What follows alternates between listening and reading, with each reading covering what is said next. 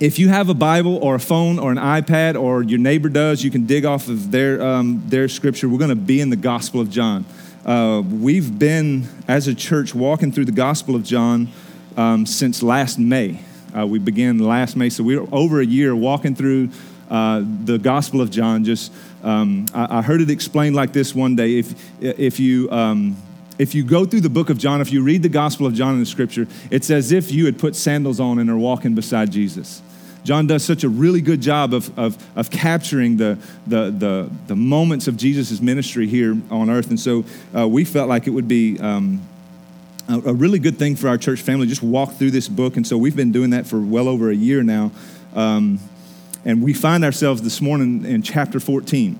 Uh, we've been in chapter 14 for a couple of weeks, and so uh, that's where we'll be today. And I'll just kind of catch you up a little bit, give you a little bit of background. Um, what, what's going on in the text today is that Jesus has been describing his relationship with his Father. He said, This is a very intimate relationship, a very close relationship that I have with my Father. And, he, and you can just see that intimacy even before he closed out his public ministry. Now, he, where he's at right now, he's in a closed room with his disciples.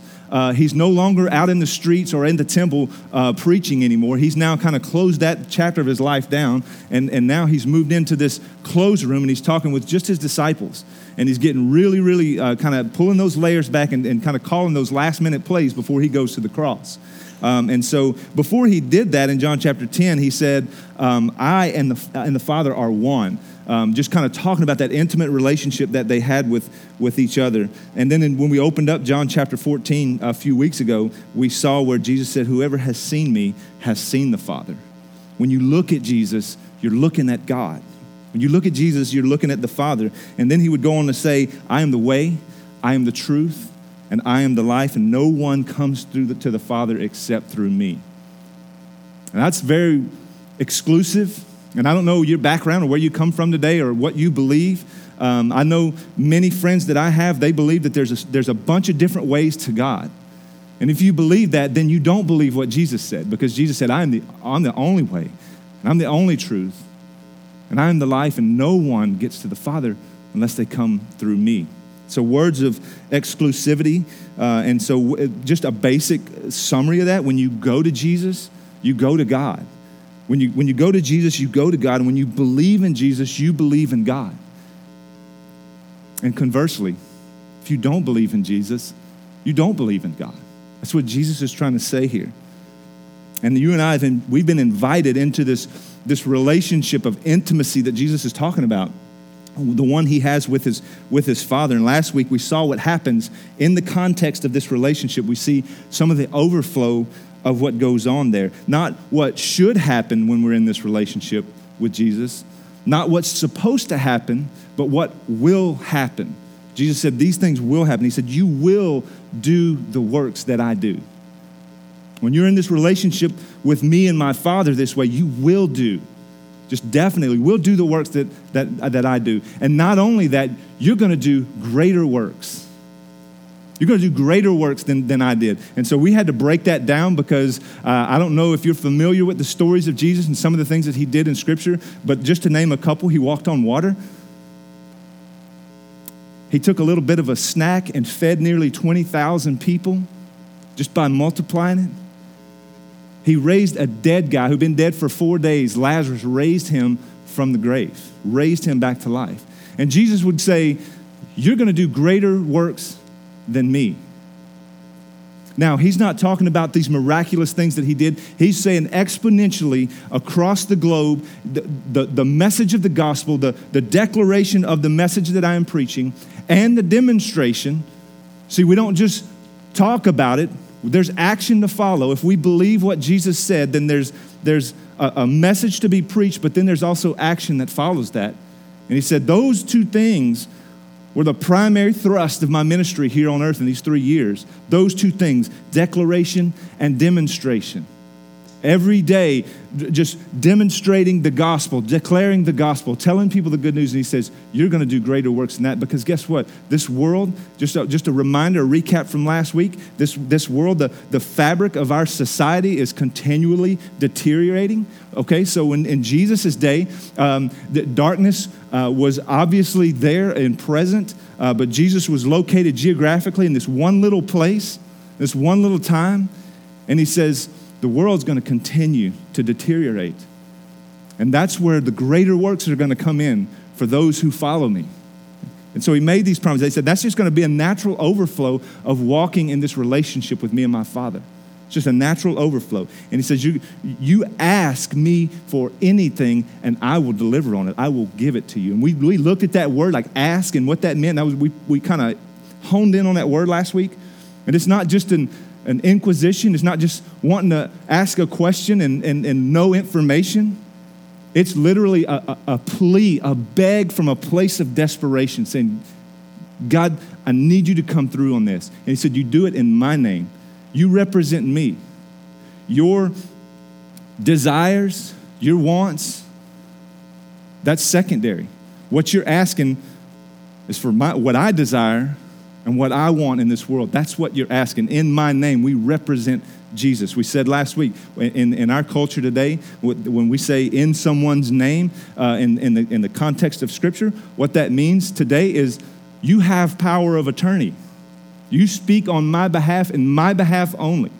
You do not speak on your behalf. And I just use an example. My wife has power of attorney over me, and so she gets to speak on my behalf on legal matters, on very important matters, and, and she gets to do that only uh, as a representative of who I am and my desires and what I want. And so that's what Jesus is talking about there. And he said that's going to be a natural overflow of this intimacy that, that we have between um, my Father and me. And so this morning we pick up in verse 15. That's where we're going to be uh, today. And this is another natural occurrence that we're going to look at. And I'm going to talk fast uh, because I've got some things to cover. And I shortened some of this a little bit because I knew we was going to have some extracurricular activities. But bear with me. We're going to, we're going to breeze through this as quickly but as carefully as we can. In verse 15, uh, Jesus would say, If you love me, you will keep my commandments. So, the intimacy of this relationship will impart to you and me the ability to do what Jesus says to do inside of this context of, of this relationship with the Father and with Jesus. And many of you, I know that I have in the past, have had opportunities to speak with someone who's walking through struggles, who's walking through sin. Like, look, man, my marriage is in the tank right now, and I don't know what to do or I have this addiction. I can't quit looking at this. I can't quit doing this. I, qu- I can't quit consuming this.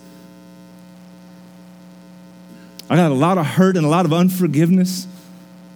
Like a lot of struggles, it's real that people go through. And I've had an opportunity to talk to them, and, and sadly, I would give them a laundry list. Well, here's what you need to do you need to read your Bible more, you need to get in God's Word more. You need to pray like crazy. You need to go, go to God and start praying more. You need to find an accountability partner. You need someone to walk alongside you to kind of help you with that. You need to go to church more. Like, just give this laundry list of things to do. And here's the problem with that. Although those things are all good, they're great advice, they're necessary, they're incredibly important, religion does not address the deep issue of sin. It does not. So we all walk around, and every one of us in this room, I don't know every one of you in this room. But here's what I do know about everyone in this room that you're human. And because you're human, you're like me broken, sinful, always in need of God's grace. Always. And so I know this about us. And so, this kind of advice for someone to just remove habitual sin from their life that's a religious concept to say, you know what? We just need to go to work. We need to start digging in and trying to fix those things that you, that's broken in your life or fix those things that you struggle with. And that's just a religious attitude to have. All those things are good and well in the context of what Jesus is going to say here. He says, This relationship with Jesus, he is saying, will impart to you and to me the ability to do what religion cannot accomplish, and that is obedience. That's what God's asking from us. And he said, You know what?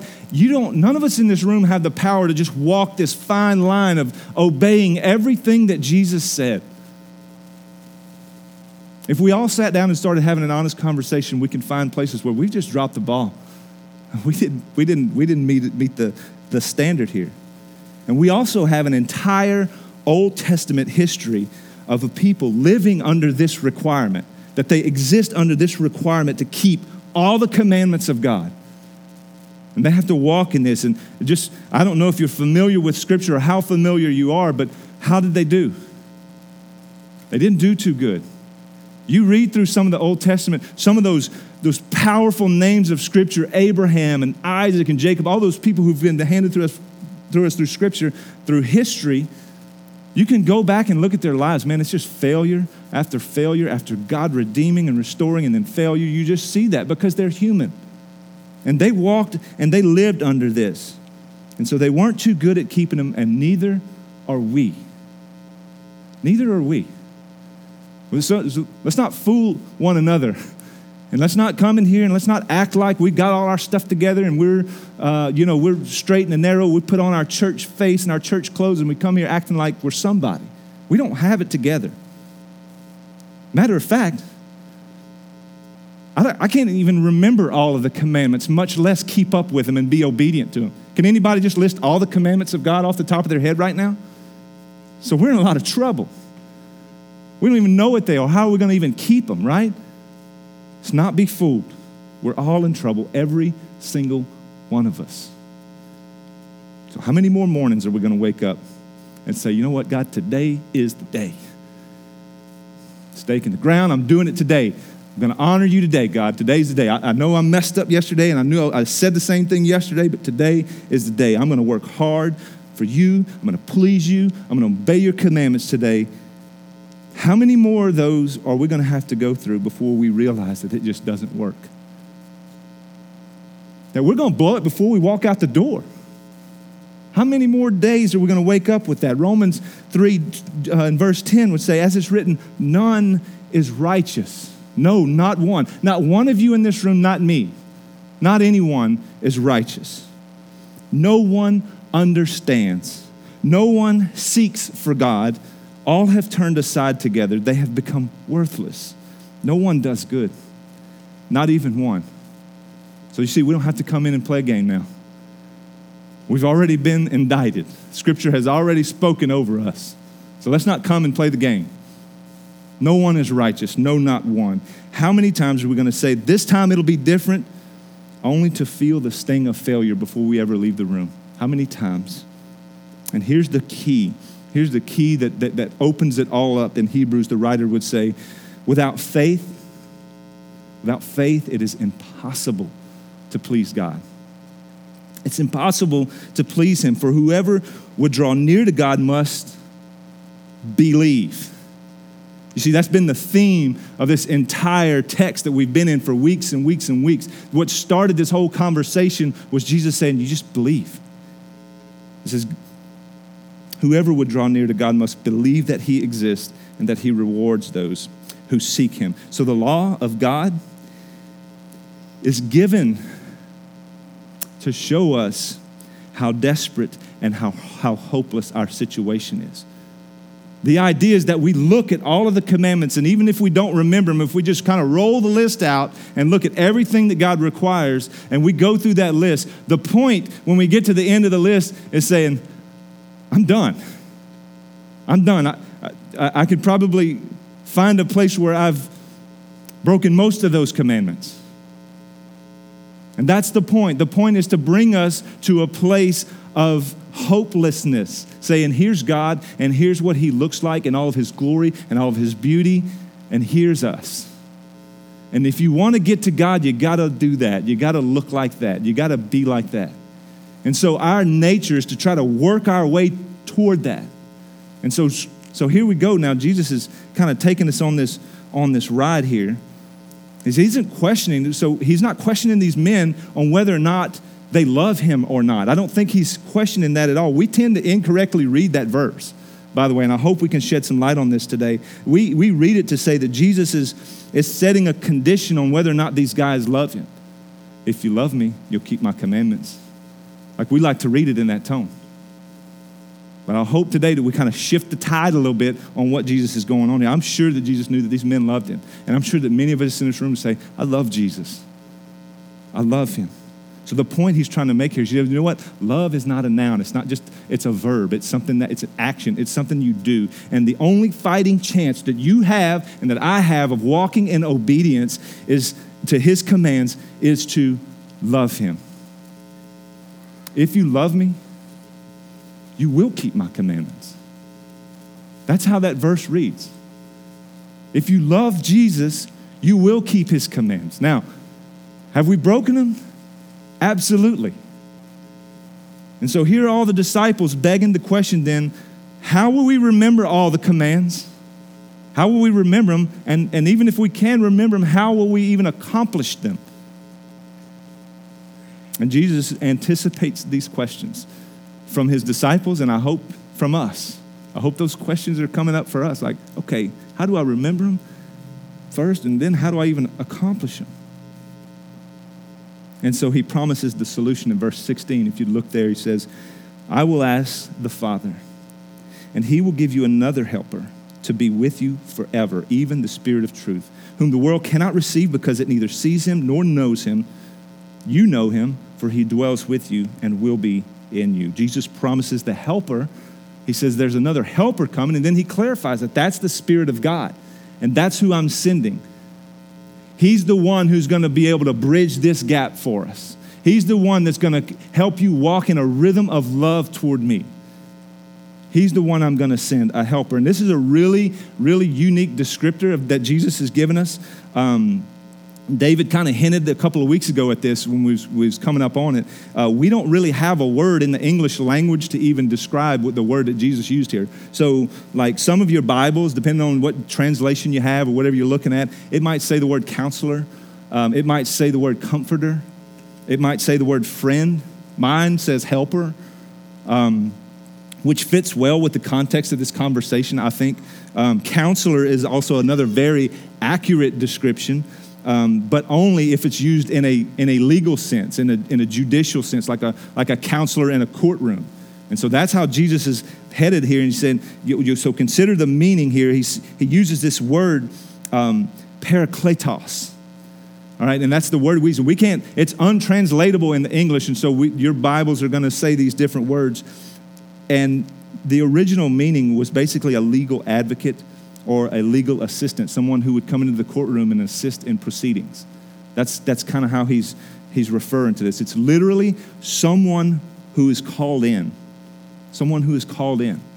And so uh, I don't know, you know, if you have a background in the court system or whatever, but there's been counsel, there's been legal counsel that's been provided or that's available. And this is the context that Jesus is speaking in right here.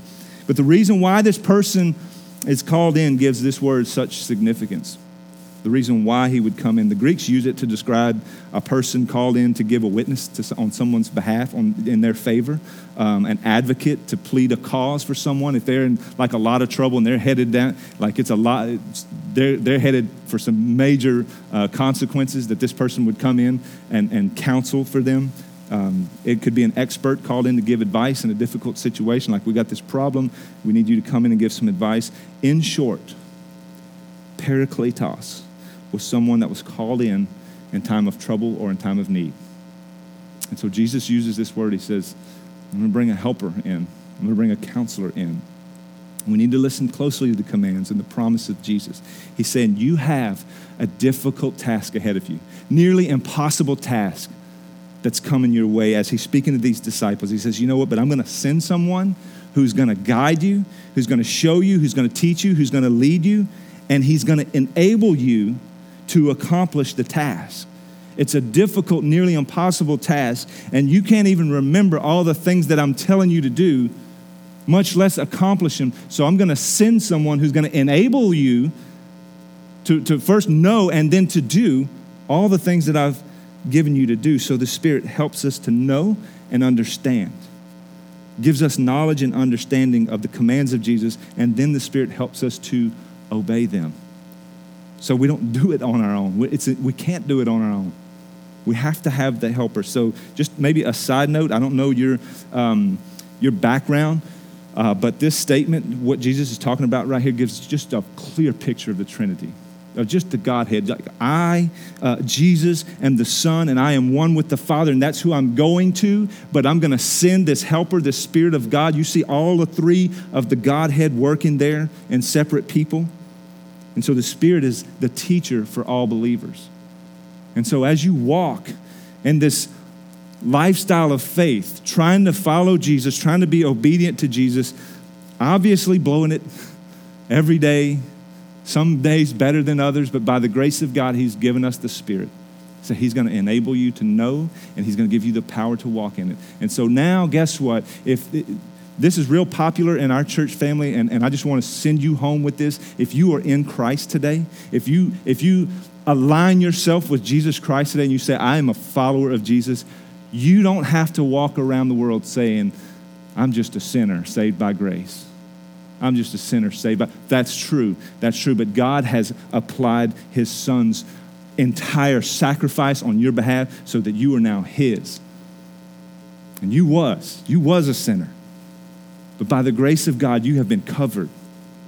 You have been covered. And so let's not walk around dragging our past as if it's going to identify us now. Let's not do that. And in fact, without the helper, without this helper, without this parakletos that Jesus is giving us, we can't even understand Scripture. I was going to bring it, I, I, I, uh, I, used it for an illustration one time before. I have the first Bible that was ever given to me. I wasn't raised in a Christian home. I didn't, I didn't meet Jesus until I was 23 years old. And so for 23 years, um, every so often we would uh, like go to church if there's like a special occasion or like they were cooking or something like that, we would go. Uh, that was always a good time but uh, not anything didn't know the gospel didn't, didn't didn't grow up in that kind of culture right but it was culturally acceptable for my parents to buy me a Bible. And so from a young age, I had this Bible and it always sat right there on my, near my bed. And I knew for some reason that was important and that's where it belonged. And so when I was in a lot of trouble, like dad says, go wait in the room, I'll be there in a minute. I hate that. That's the time that I would like read Genesis chapter one.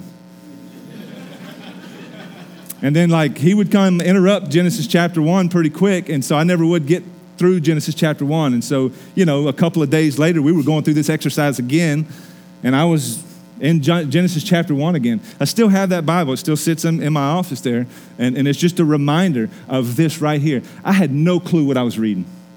I had no idea what I was reading. This it was not interesting to me. It was just information that didn't make sense. It seemed out of this world to me because I didn't have the helper I didn't have the Spirit to help me understand, to illuminate the word for me, and to show me what it means. And this isn't something that I'm just making up. Paul would say in 1 Corinthians chapter uh, 2 verse 12 he says, "Now we have received not the spirit of the world, but the spirit who is from God, that we might understand the things freely given to us by God, and we impart this in words not taught by human wisdom, but taught by the Spirit." Interpreting spiritual truths to those who are spiritual. The natural person does not accept the things of the Spirit of God, for they are folly to him. They make no sense to him, they're foolish to him. And he is not able to understand them because they are spiritually discerned.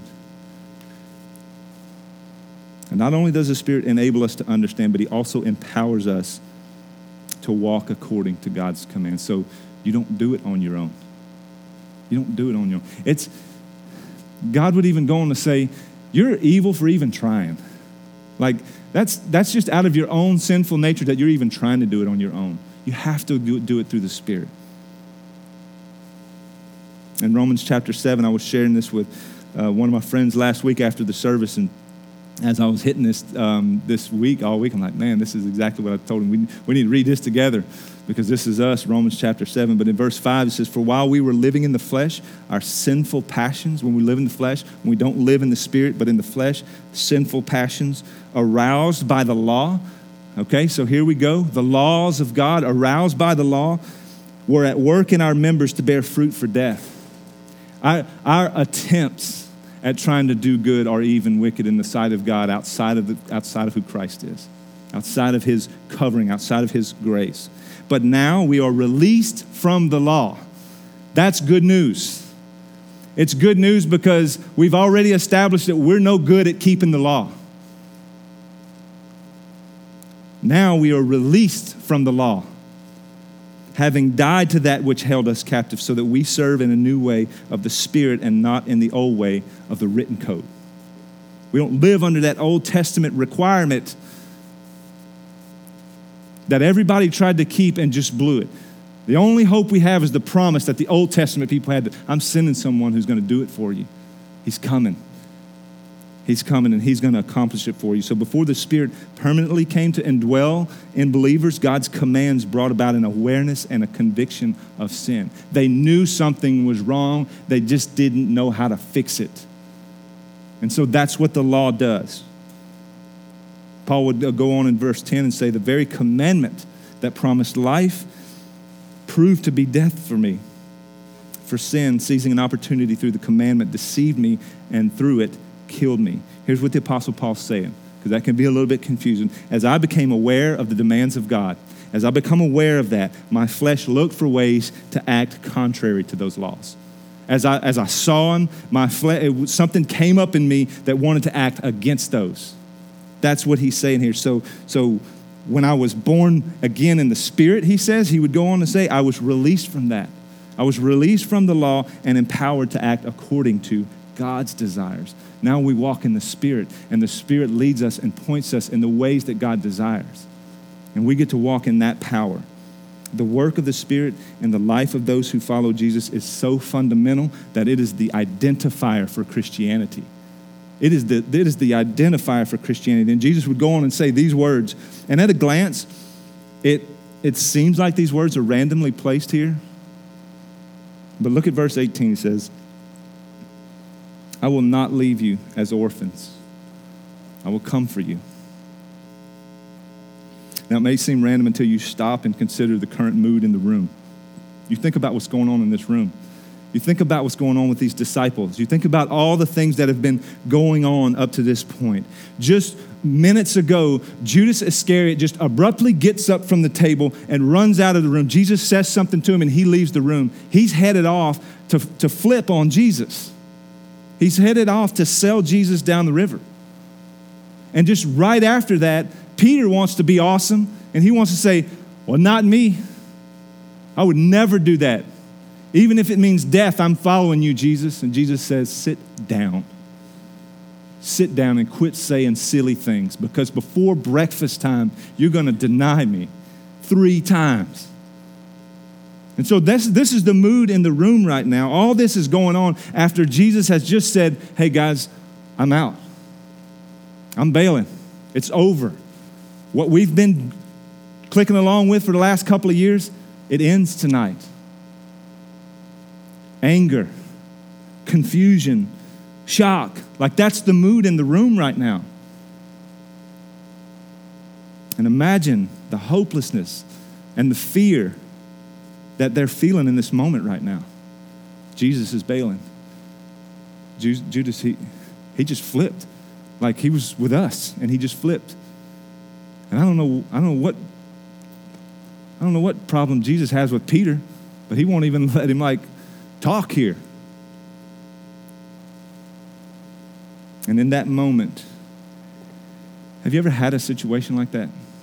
Have you ever been in a situation where, you know, everything's just clicking along just fine, and then just take a sucker punch out of left field and everything crumble apart? Have you ever been in a situation like that? I want you to recall that situation.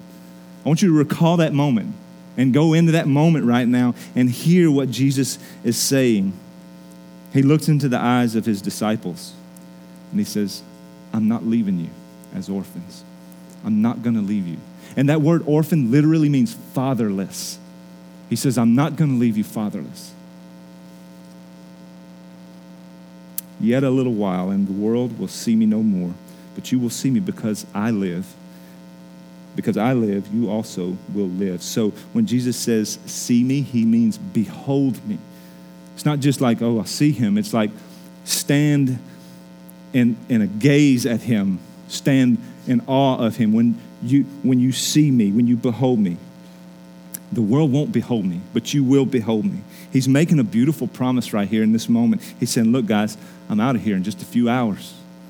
Like this thing is headed to the cross. That's where it's going. This conversation is fixing to end, and we're going to head out. I'm going to say a prayer over you guys, and then we're leaving out of here, and then we're going to get scattered. And the next time you see me, I'm going to be pinned up on a tree. And you will be left to carry my name to the ends of the earth. You'll be left to do that. And in those times, in those times of of uncertainty. It's going to be fraught with fear. And it's even playing out in that room. You see it playing out in that room. And he's saying, when we get up and leave from this room, there's going to be times in your life when you are scared senseless. There's going to be times when you will experience homelessness.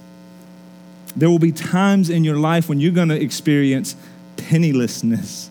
You're going to be broke. You're going to be poor. You're going to be thrown in jail. No one's going to be around you. You're going to be alone. You're not going to have anywhere to stay. Every turn, you're going to be rejected. But there will never be a moment that you will not be without a father. Never. He will always be with you. I will not leave you fatherless. I will not leave you as an orphan. I will not.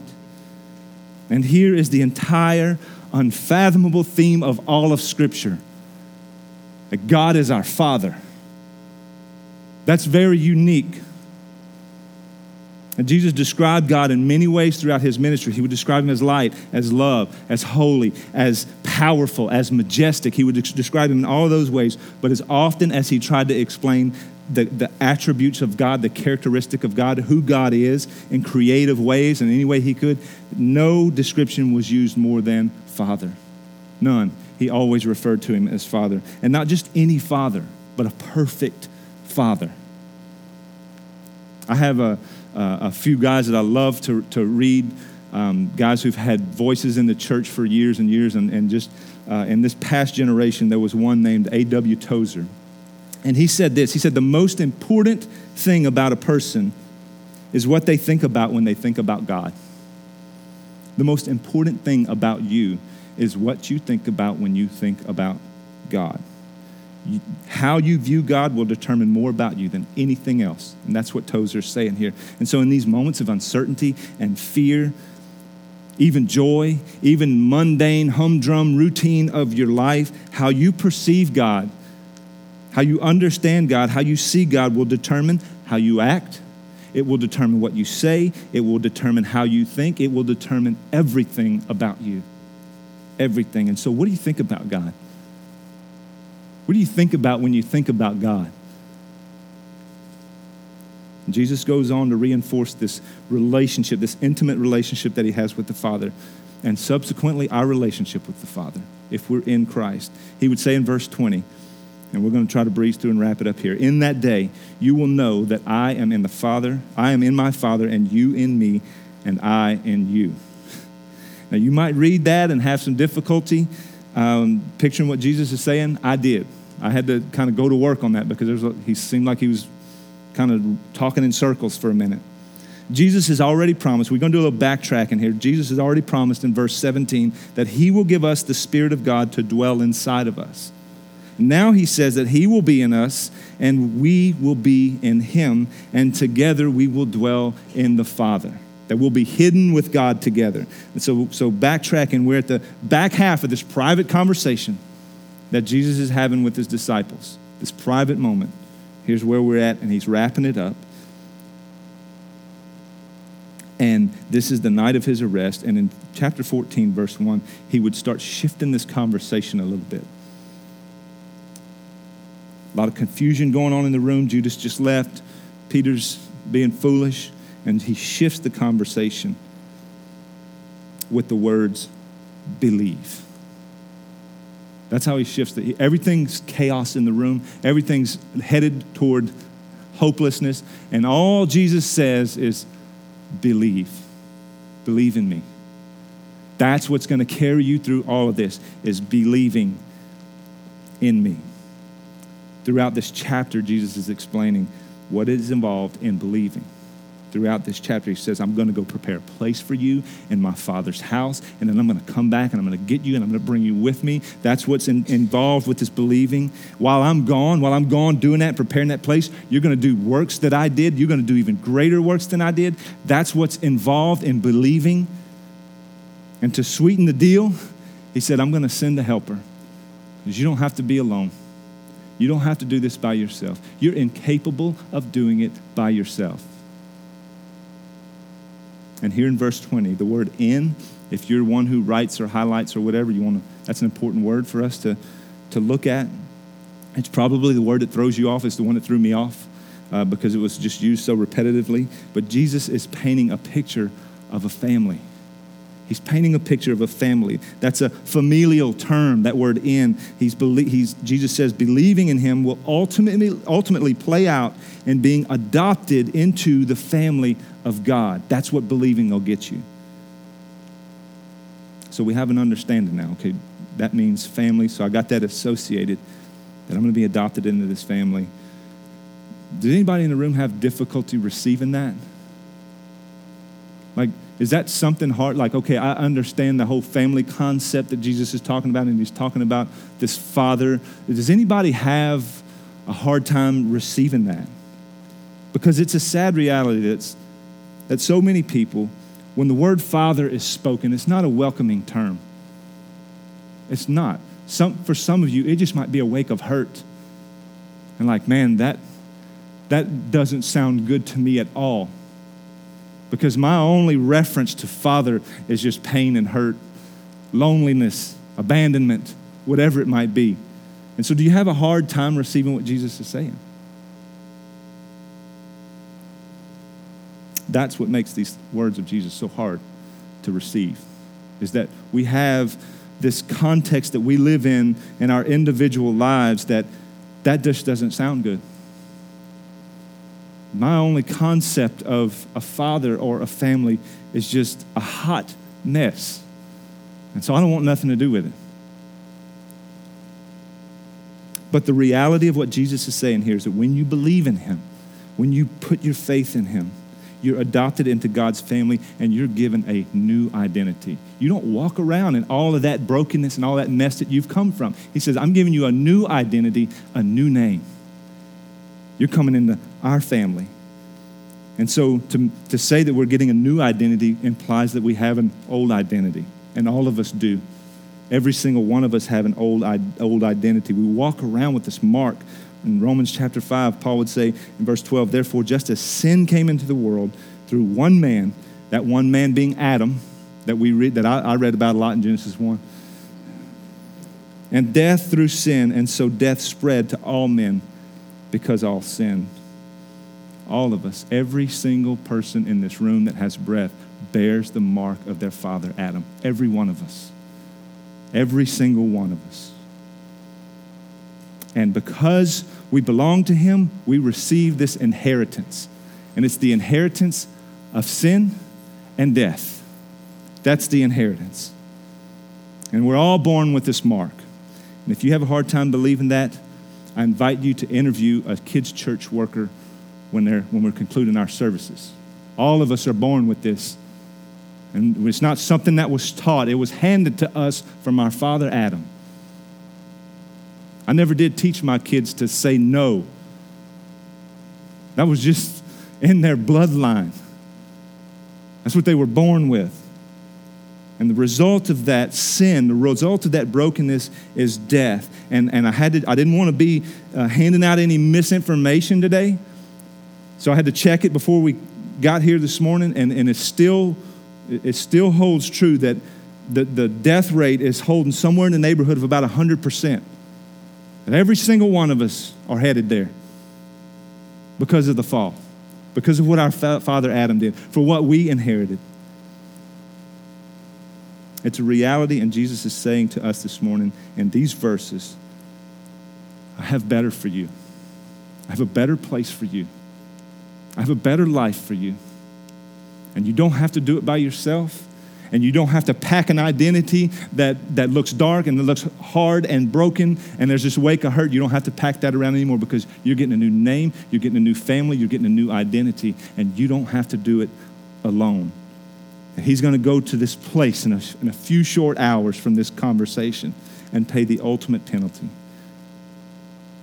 so that we can be in him and he can be in us and we together can dwell with the Father. And it takes him going to the cross. That's where he's got that's where he's got to deal with this. And by this, we live and walk in this new identity, a new mark on us. A new identity on us. We don't, we don't bear the, the mark of condemnation and judgment anymore. You get that? In Christ, we don't walk around in condemnation and judgment any longer. That's freedom. We're going to celebrate freedom this week. That's the freedom we need to be celebrating. We bear the mark of rescue and forgiveness. We bear the mark of Jesus. For all who are led by the Spirit of God are sons of God. For you did not receive the spirit of slavery to fall back into fear, but you have received the spirit of adoption as sons and daughters,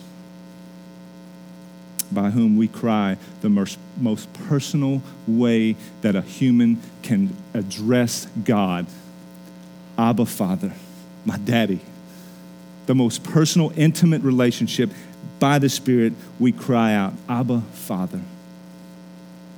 And Jesus says to be led by the Spirit and so become sons and daughters of God. All you need do is believe. All you need do is believe. So what I hope I hope today is that that's what you that's what you gather from this is that oh it's just belief. I don't have to you mean to tell me I don't have to do all of these things first? Because I walked around in that life for a couple of years, listening to the gospel over and over and over and saying, okay, as soon as I get my crap together, I'm gonna, I'm, this is, I'm gonna, I'm gonna follow Jesus. I'm going for it. And it wasn't until years in of hearing the gospel over and over and over that I'm like, okay, I get it. I can't do it. And, and the preacher guy up there just said that Jesus has to do it. And all I need to do is believe that he can do it. And so I did. And it's true. And so I don't want you to leave out of here today and say, well, you know what? Um, the guy said uh, in, in the church this morning that, um, you know, I, I, don't, I don't love God if I'm not doing what he says. Because that's how that verse would read. We would read that as a condition, right? You said, no, no, no. No, if you love me, there's a whole lot of things coming your way. There's forgiveness and there's redemption. There's a helper, there's a father, there's a place. There's all of these things that, that come with just believing. And you will do the things that I, I command. You will do them if you love me. So just believe. Do you believe? Do you believe that what Jesus is saying about himself is true? I'm praying that over this room today. And I'm asking every one of you to search. I don't care if, if you uh, were one of these young ones one day at VBS and you prayed a prayer. I want, you to, I want you to search your heart today. Do you believe Jesus?